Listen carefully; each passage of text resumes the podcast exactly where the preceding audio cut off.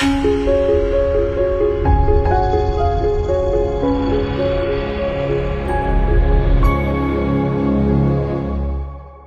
Hello，大家好，这里是科技微报，我是龙二。在挺早之前就有消息称，荣耀即将推出一款新机型荣耀 Note 9，同时还爆出了一张看起来并不真实的新机谍照。现在网上又传出一组该机的外形图。据了解，新机将配备6.2英寸 2K 显示屏，同时拥有超高的屏占比。配置方面，搭载麒麟955处理器，6G 运存，前置800万，后置双1300万像素摄像头，内置5100毫安时的电池。同时售价将有望定在2799元。虽然背面比较丑，但买来撸王者荣耀应该还是不错的吧。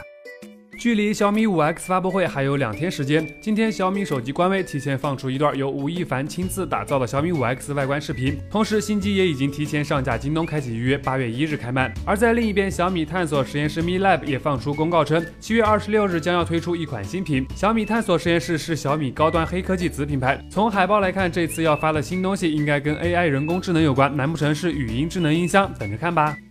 ZUK 作为联想的子品牌，现在看来仿佛要彻底跟大家 say goodbye 了。继 ZUK 论坛被干掉之后，现在官网 ZUK.com 也未能幸免。点击访问后会直接跳转到摩托罗拉中国官网。唯一庆幸的是，ZUI 被幸运的保留了下来。讲真，ZUK 的手机其实并不差，就这样消失了，其实也挺可惜的。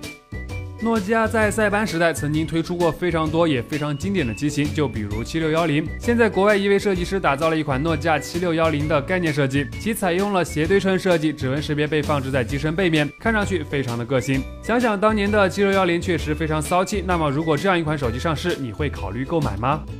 此前就有消息显示，三星首款双摄机型将会放在 C 系列中。随后又有消息称，为了给 Note 8让路，该机型已经被砍掉了，把大家搞得云里雾里的。不过现在工信部出现的这款型号为 SM-C7100 的新机又把这事儿拉回来了。我们看到新机配备5.5英寸 1080p 显示屏，前置1600万，后置1300万加500万像素的双摄组合。该机的上市时间目前还不清楚，不过既然定位 C 系列，价格应该会控制在三千元左右，还是值得期待的。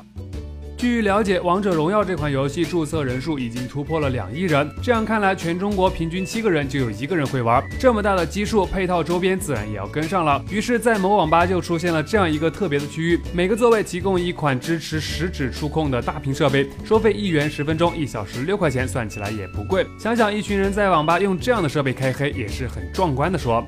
好了，以上就是本期视频的全部内容了。更多有趣的科技资讯及数码体验，欢迎大家访问我们的官方网站 v i d e o c o m 当然，别忘了关注我们的微信公众号 v i d e o 获取每天最新的推送。我们下期视频再见喽！